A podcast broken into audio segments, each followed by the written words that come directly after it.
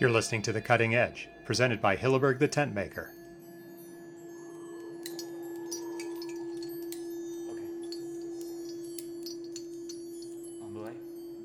This is Petra Hilleberg, President and CEO of Hilleberg the Tent Maker. For over 45 years, we have specialized exclusively in building strong, lightweight tents and in never compromising on quality of materials or construction. From the very beginning, we have been family owned and family run. Our tents have become the go to choice for discerning outdoor adventurers all over the world, and especially for those who travel in challenging terrain and conditions and who demand utter reliability from their equipment. Conceived and developed in northern Sweden, our tents are made in Europe, built to last, and offer the ideal balance of high strength, low weight, ease of use, and remarkable comfort.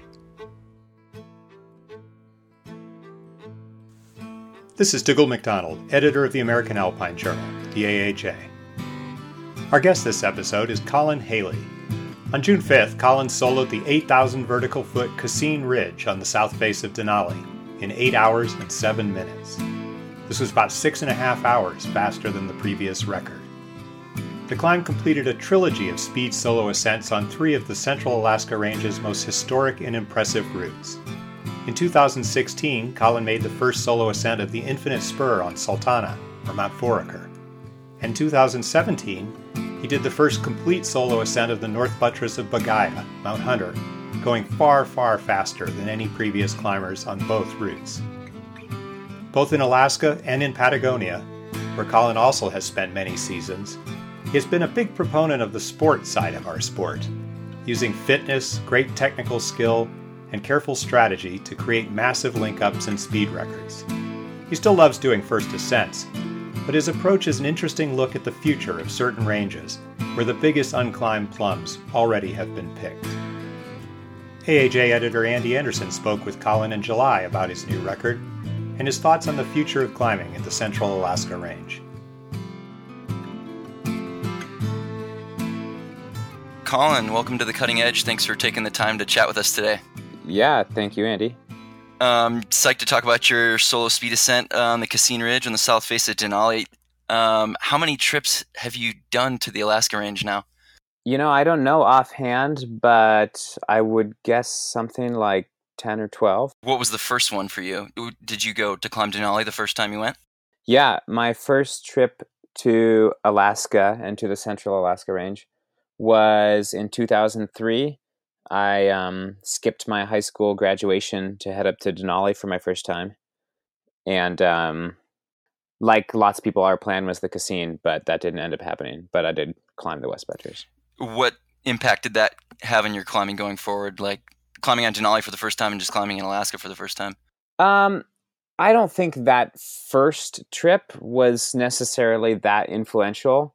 Um, because in the end, all I did was the West Buttress, even though like at that time I was definitely capable already of doing a lot more than the West Buttress.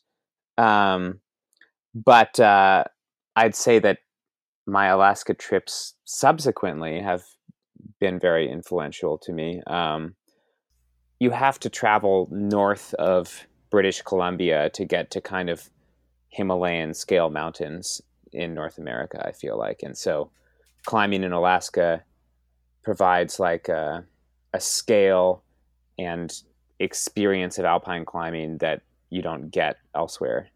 And you'd been on the Cassin, what, three times before this year? Let's see. Before this year, I had been technically on the Cassin three times, but I had only actually climbed it once, which is kind of funny sounding. Um, in 2010, I climbed the Cassin with a Norwegian friend to the summit. The year after, I climbed um, something like two thirds or three quarters of the Cassin with a different Norwegian friend. Um, and then we like bailed traversing back to 14 camp on the West Buttress. Um, and the year after that, I tried it again with a friend from Squamish, and we bailed after like 100 meters of the Japanese couloir. So, um, yeah, and I can tell stories about those attempts if you'd like more detailed. But yeah, I'd, I'd been on the Cassin three times, but I'd only done it once. Well, yes, yeah. What what kinds of things did you learn on those previous trips about the route and about what it would take that kind of informed you to like and enabled you to do it this time by yourself? Yeah, I'd say that uh, on those previous climbs, I learned a little bit about the general nature of the climbing, although that wasn't such a big factor um, in my recent ascent because for one, even the first time I climbed the Cassin, which was with my friend Bjørn-Eivind Årtun, we already went without any ropes that time. So even my first time on it, we were free soloing everything. And from my last time climbing the technical part of the Cassin until this year, seven years elapsed. So I didn't really remember the route finding that much. But those previous attempts definitely taught me a lot about what the right strategy would have to be to set a fast time on the Cassin. And what did you what did you kind of think that was? Well, basically the most significant thing is snow conditions and trail breaking. Um, my first time on the route in 2010, like we just had horrible deep snow on the upper part of the route. And my second time on the route in 2011, it was even worse we had pretty much knee deep trail breaking for the entirety of the approach and the entirety of the route. And um, the thing is, to climb the Cassin fast, you have to be a strong enough technical climber on that type of mixed terrain that you can free solo it casually. Um, so not only able to free solo it safely, but able to free solo it easily. Um, and uh, but even since my first attempt back in 2010, that was already the case. The technical difficulties on the Cassin really are not that significant. Um, but uh, so, assuming you already have those technical abilities, it all comes down to snow conditions and fitness and trail breaking. Do you think that's something especially particular to these big routes in the Alaska Range? I mean, conditions are always a huge factor in alpine climbing, but do you think that's particularly true on these peaks and on these big routes because a lot of these even the hardest some of the hardest routes in alaska you know huge amounts of the vertical gain are elapsed in snow right? Yeah exactly. Um i i would say that any routes on like really big high altitude peaks snow conditions play a huge role. The exception would be stuff that is consistently really steep and technical um, but that's really only the case um, in places like Patagonia, where the entirety of the mountain is fifth class climbing. Right. Um, but even there, obviously, conditions still play a huge role. It's just instead of how much snow is there on the ice fields, it's how much rime is on the rock. Sure. Yeah, I mean, because you had written that you and Nils Nielsen could have probably gone sub nine hours all the way back in 2011. Do you think it was just a conditions thing, or do you think you were way more fit this time around? Or yeah, did I write sub nine hours? I thought so. Yeah. Yeah. Um, well, and I must have written that a couple years ago or something. Was that an asp- that was an aspirational yeah. estimate? well, um, let's see. I know that my strategy this time was better than Niels and I had in 2011, and I think my fitness was at least as good as it was then. And so I think if Niels and I had the same conditions in 2011, in hindsight, we probably would have done about 10 hours um, as opposed to just over eight this time. Which is uh, still remarkably faster than the previous fastest time. Sure, yeah. I mean, yeah, there's like so many factors going into all this. I'm sure that uh, when I tried it with Bjørn-Eivind, or when I did it with Bjørn-Eivind, and when I tried it with Niels, either of those times, if we had conditions as good as I had just recently, um, it would have been under 11 hours. I'm quite confident about that. So you kind of had these like free solo tactics locked in from the beginning, like no rope, no harness, no pro. What did you end up carrying this time? This time, let's see, I had um, single boots, first of all. So on my previous attempts, I had always had double boots, and this time, with a little bit more experience using single boots in high cold places and vapor barrier socks, I felt confident that I could go with just single boots. and super light crampons that are connected with Dyneema, and um, a pair of ice tools, an ultralight helmet. Um, but I didn't have any harness. I had umbilicals, but I just clipped them to one of the shoulder straps on my backpack. So their only function is to make sure you don't drop one of your tools. Um, and then I had leaving my camp down in the East Fork of the Kahiltna, I had four liters of water. And when I started up the route itself, I had about three and a half liters of water. And I started from my camp with two bars and 13 gels. And beyond that, it was just clothing.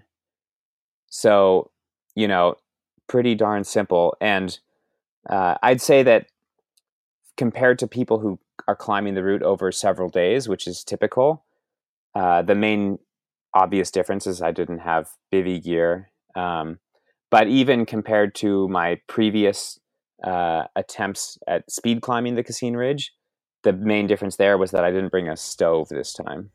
Which is something you started doing on uh, on Mount Hunter, or the the mountain formerly known as Mount Hunter, Begguya. Exactly. Yeah.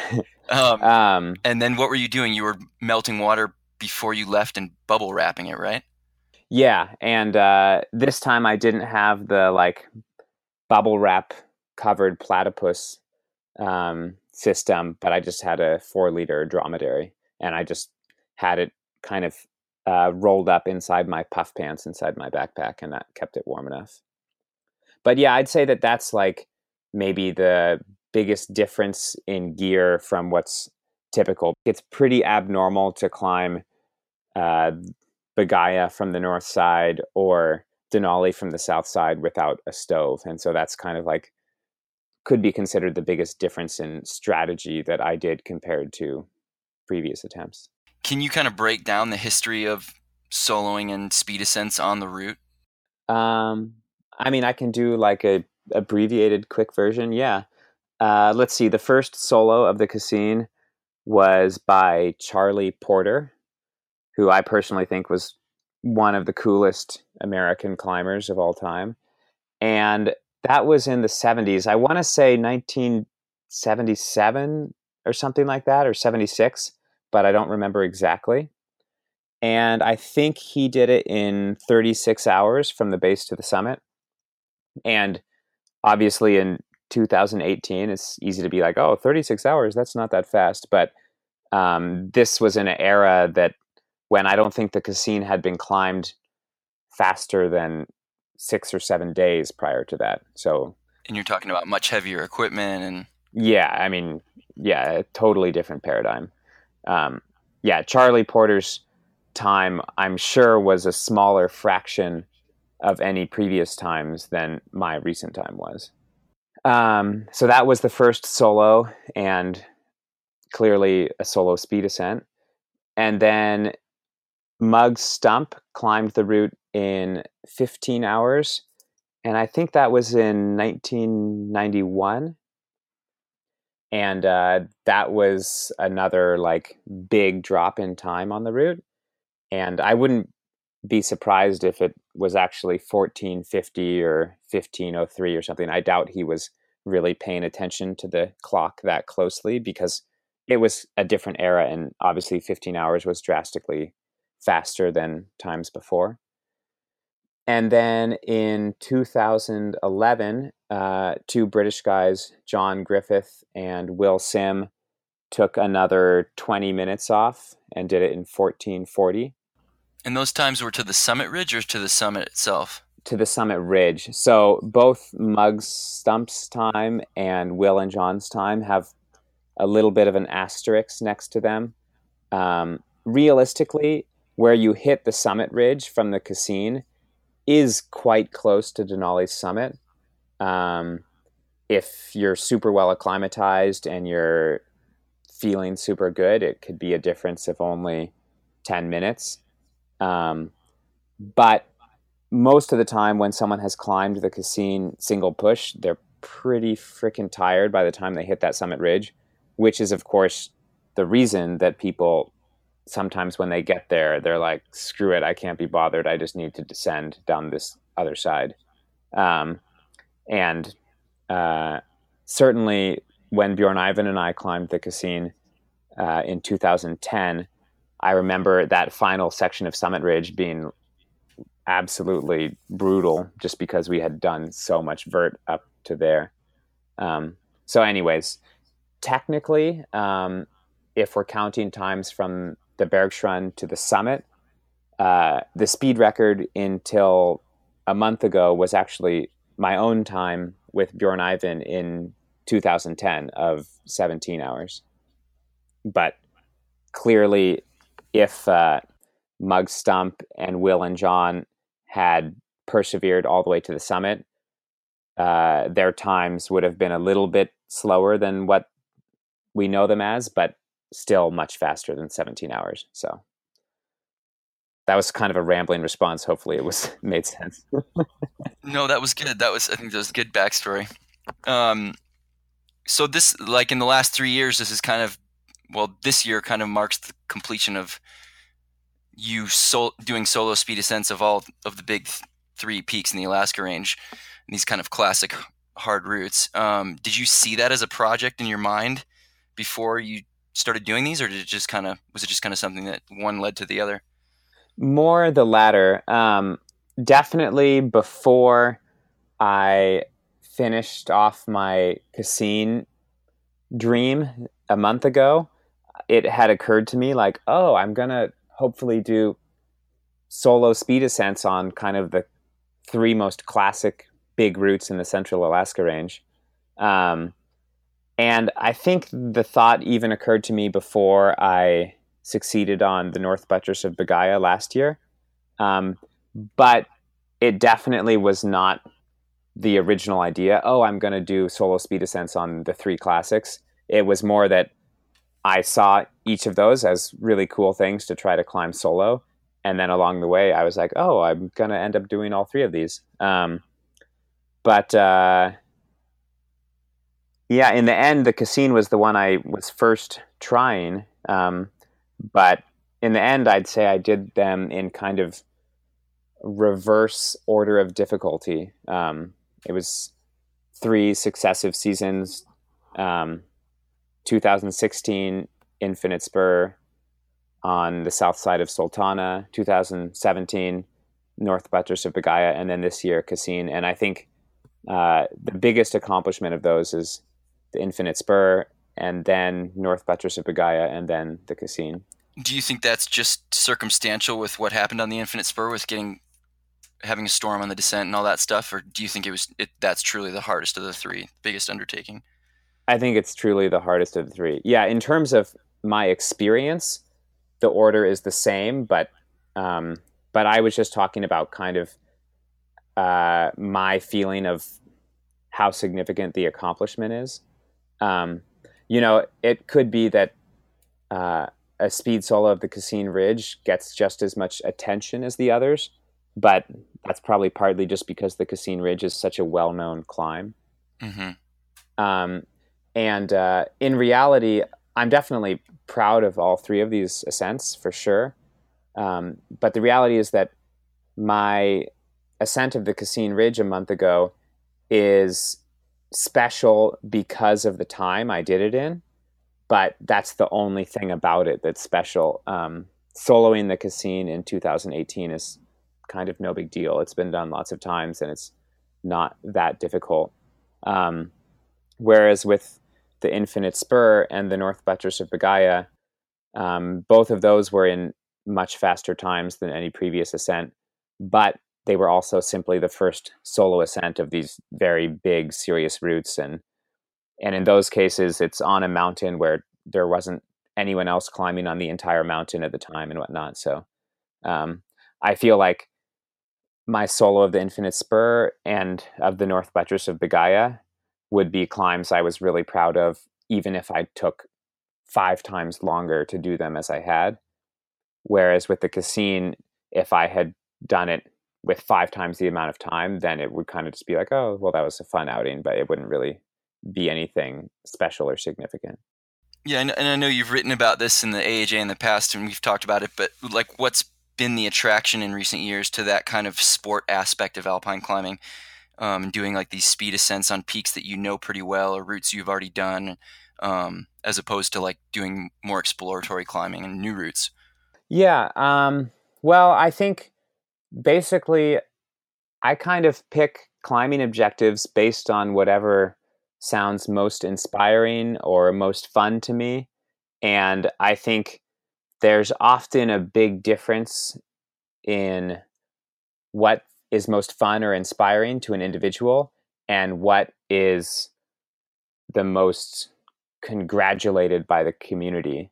Um, you know, I think the climbing world in general has somewhat of an obsession with first ascents, and so often people just you you hear people say like, "Oh, I've done first ascents in the Karakoram," without even knowing what mountain it's on, as if simply doing first ascents in and of itself is significant. Um, and the reality is that doing a first ascent could be super, super easy, and doing a 50th ascent could be really hard if it happens to be, well, maybe not 50th, but um, you get the point. And uh, I guess I just, uh, I enjoy lots of different aspects of climbing.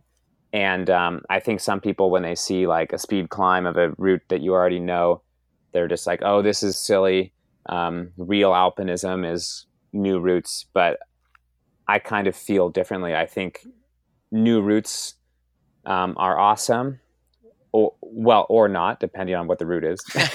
and um, and um, and speed climbing is a totally different thing that is less about adventure, but more about just pure athleticism and sport.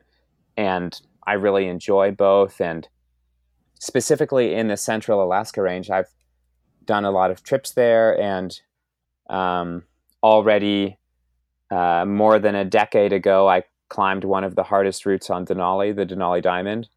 And I guess um, part of why I, in the last few years in Alaska, have been into the these kind of speed solos is because there isn't a north face of Latok 1 in the central Alaska range or a west face of K2 or a south face of Lhotse. And it probably sounds kind of pompous, but I don't think there are that many routes in the central Alaska range that simply climbing them over six days would be extremely meaningful to me at this point. Um, and uh, and so doing a speed solo is kind of just a way of making a route that isn't necessarily that challenging for me more exciting and challenging. What do you think is of as the next step in the Central Alaska Range? Do you think there's still cutting edge new routes to be done, or do you think the future is more in this realm of like performance based re- repeats? Um, yeah, maybe it sounds kind of cynical, but I think more the latter. Um, all the big faces in the central Alaska range have been climbed. Um, you know, people are still climbing new routes and new variations, um, but there's not a lot of impressive terrain that doesn't have a route up it anymore. Um, and uh, and so I think, yeah, it's kind of a a level of maturity in the climbing that's been done in a mountain range, like happened in the Chamonix area decades ago and has been happening in the mountains of El Chalten, Patagonia over the last decade, um, where there, yeah, where there isn't a ton of unclimbed terrain left, and uh, and so if you want to do something new that is exploratory in a different realm, not in terms of terrain, but in terms of a human's interaction with the terrain. Um, kind of what's left in the Central Alaska Range is speed ascents and solo ascents and link ups. Um, probably of the three things I just mentioned, the thing that has been maybe most untapped is link ups. The only one that really comes to mind is uh, Giri Giri Boys. when yeah, Jumbo, and to be honest, I forget offhand who he was with, but um, these three badass Japanese guys climbed the Isis face and then linked it directly into the Slovak route on the south face of Denali. And um, I think that's a really cool climb. And um, I remember Michael Kennedy talking about he used to daydream about doing a trip where you would climb the north buttress of Begguya, descend the West Ridge, go up the Infinite Spur, descend the Sultana Ridge, and then go up the Cassin or something like that. But never going back to base camp, just leaving Kahiltna base camp with two giant backpacks and doing it as one giant adventure. Um, so, I mean, obviously, there's a billion different uh, things that someone who's creative can think to try in the Central Alaska Range. But I do think it's true that um, at this point, uh, the majority of new routes or new variations are being like squeezed in between existing things. Obviously, there are exceptions to that, like um, Clint Helander and um, Je- Jess Roskelley uh, climbed a bunch of new terrain on Mount Huntington, um, and uh, the route that Bjørn-Eivind and I climbed on Sultana in 2010. Um, but even both those examples that I just listed um, joined with existing routes long before arriving at the summit itself. So, um, there's been lots of talk lately with Tommy and Alex's new nose speed record about kind of the relationship between speed and risk, and you know, after a certain point, to go much faster, you have to increase the level of risk. How do you think that alpine speed ascents like this compare to valley style speed climbing or pure rock climbing speed climbing in that regard? Well, I think um, these kind of like speed ascents in the central Alaska range are much more complex than in a place like Yosemite because the nose, you have some variables like how many other parties are on the route that you need to pass and what the temperatures are. Um, but otherwise, the route pretty much, or how much fixed gear is in place on the great roof, something like that. But in general, the route stays pretty much identical between attempts. And in Alaska, the conditions are so variable and the weather is so variable that it's much harder to compare speed ascents kind of apples to apples because there's so much luck involved um, that someone twice as capable might do a time twice as fast as someone else. Do you think by virtue of that? Or, sorry, twice as slow. Uh, um, but I will say also that there's so many fewer people doing speed climbing in the Central Alaska Range that I do think speed climbing in Yosemite, especially on a route like the Nose, is basically much more mature than speed climbing is on the Cassin. Um, it's closer to the the edge of possibility. Way, way closer. Yeah. Um, I mean, the number of people who have climbed the Cassin, even with a thought in the back of their head, like, oh, we should try and see how fast we can do this, that total number of people is less than 10. Um, whereas the number of people who have started up the nose and said to their partner, "Hey, like let's see how fast we can go today," that number is more than a hundred easily.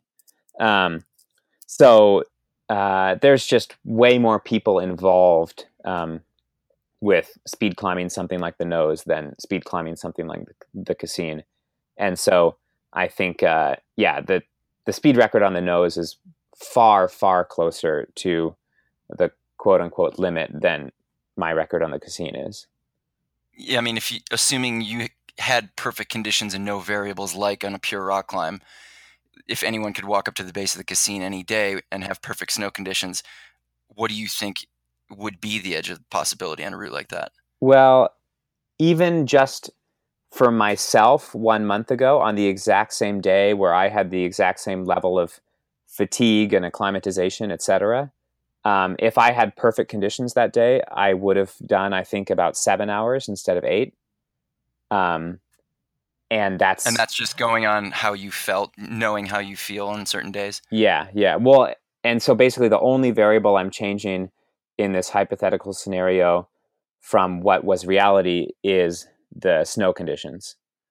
Um, and so if you open up more variables and say it's someone with Ueli Steck's technical mixed climbing ability and Kilian Jornet's fitness and perfect conditions and super well acclimatized, you know, if we start talking about like theoretical limits, um, I think the Cassin Ridge could easily be climbed in four hours or something like that. I mean, so you were saying like places like the Central Alaska Range and Chaltén and um, and Chamonix, these places are, you know, for lack of a better term, they're getting climbed out. Um, do you see yourself finding inspiring challenges in those places in the years to come, or do you see yourself kind of focusing more on the Himalaya? Um, I'd say more the latter. Um, I I have had kind of a love hate relationship with the big mountain ranges in Asia, just because I keep wanting to go back because the mountains are so huge and spectacular. But then I keep going there and getting sick with some sort of GI parasite or getting kind of dissuaded by all the money that you have to spend to climb there. So in the past, I've had this kind of back and forth with my level of motivation to go climb in the Himalaya or the Karakoram. But I think my general trend is that I am going to be focusing more and more on climbing there. And uh, but I wouldn't say that I'm uh, I have nothing left to do in other places like the Central Alaska Range in Patagonia. It's because I think if you are creative and if you're motivated, there's always cool things to do, even if you were to stay the whole time in Chamonix, a place that has been like quote unquote climbed out for 30 years.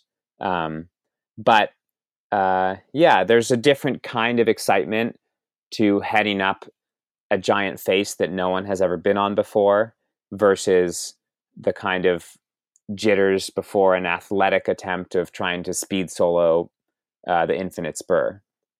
So it's it's totally different types of things, and I definitely want that kind of unknown giant face unexplored experience and i think the himalaya is the best place to find that but I still really enjoy kind of these more sporting, uh, less adventurous games in the climbed out places.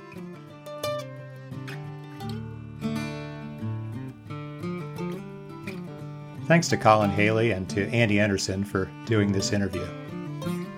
You can find selfies of Colin's speed ascent at the Cassin Ridge at the Cutting Edge website, where you'll also find links to his AAJ stories about his speed solo ascents of Sultana and Begguya in 2016 and 2017. Just Google the Cutting Edge podcast and you'll find the website. Thanks also to Hilleberg the Tent Maker for their long term support of this podcast. Until next time, this is Dougald MacDonald, editor of the AAJ, wishing you happy climbs.